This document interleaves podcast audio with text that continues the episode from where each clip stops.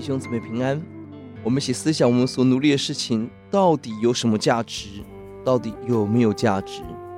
我们一起思想诗篇一百二十七篇，枉然与真实。这篇是所罗门的诗，如同传道书一般，一到二节提到了三次枉然、枉然、枉然。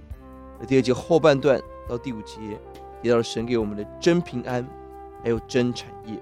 一到二节三个枉枉然。人生最重要的三件事，第一个是建造成就，第二个是看守安全，第三个是工作财富。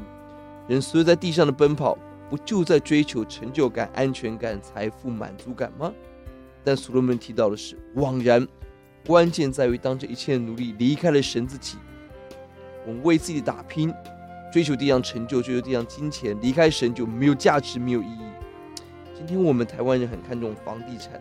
看重生活的安定，看重打拼，如同所罗门大兴土木，建立国防，累积金银，但离了神就没有任何的价值。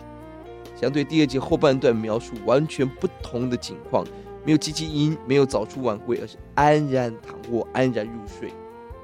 要解第二节，你们清早起来，夜晚安歇，吃劳碌得来饭，本是枉然，为耶华所喜爱的，叫他安然睡觉。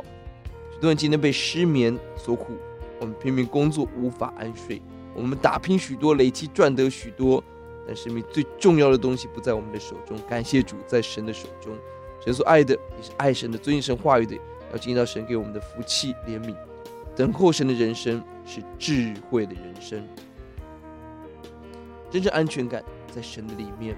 三五节提到了神给我们的产业就是后代，儿女是真正的财富。赏赐力量与荣耀，相对于我们自己所打拼的成就，我们教养敬虔的下一代，让他们继续加倍的走爱主路，那样子的福气远远大过我们所拥有的。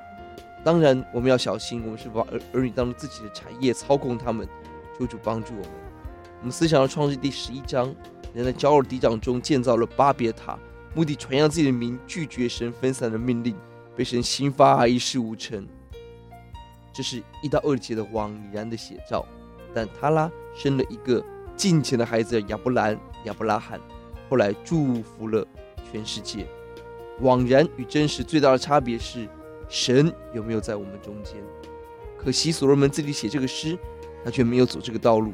人生的总结就是传道书的虚空，没有价值。我们祷告，主愿你怜悯我们，打开我们，让我们看到什么是枉然，什么是真实。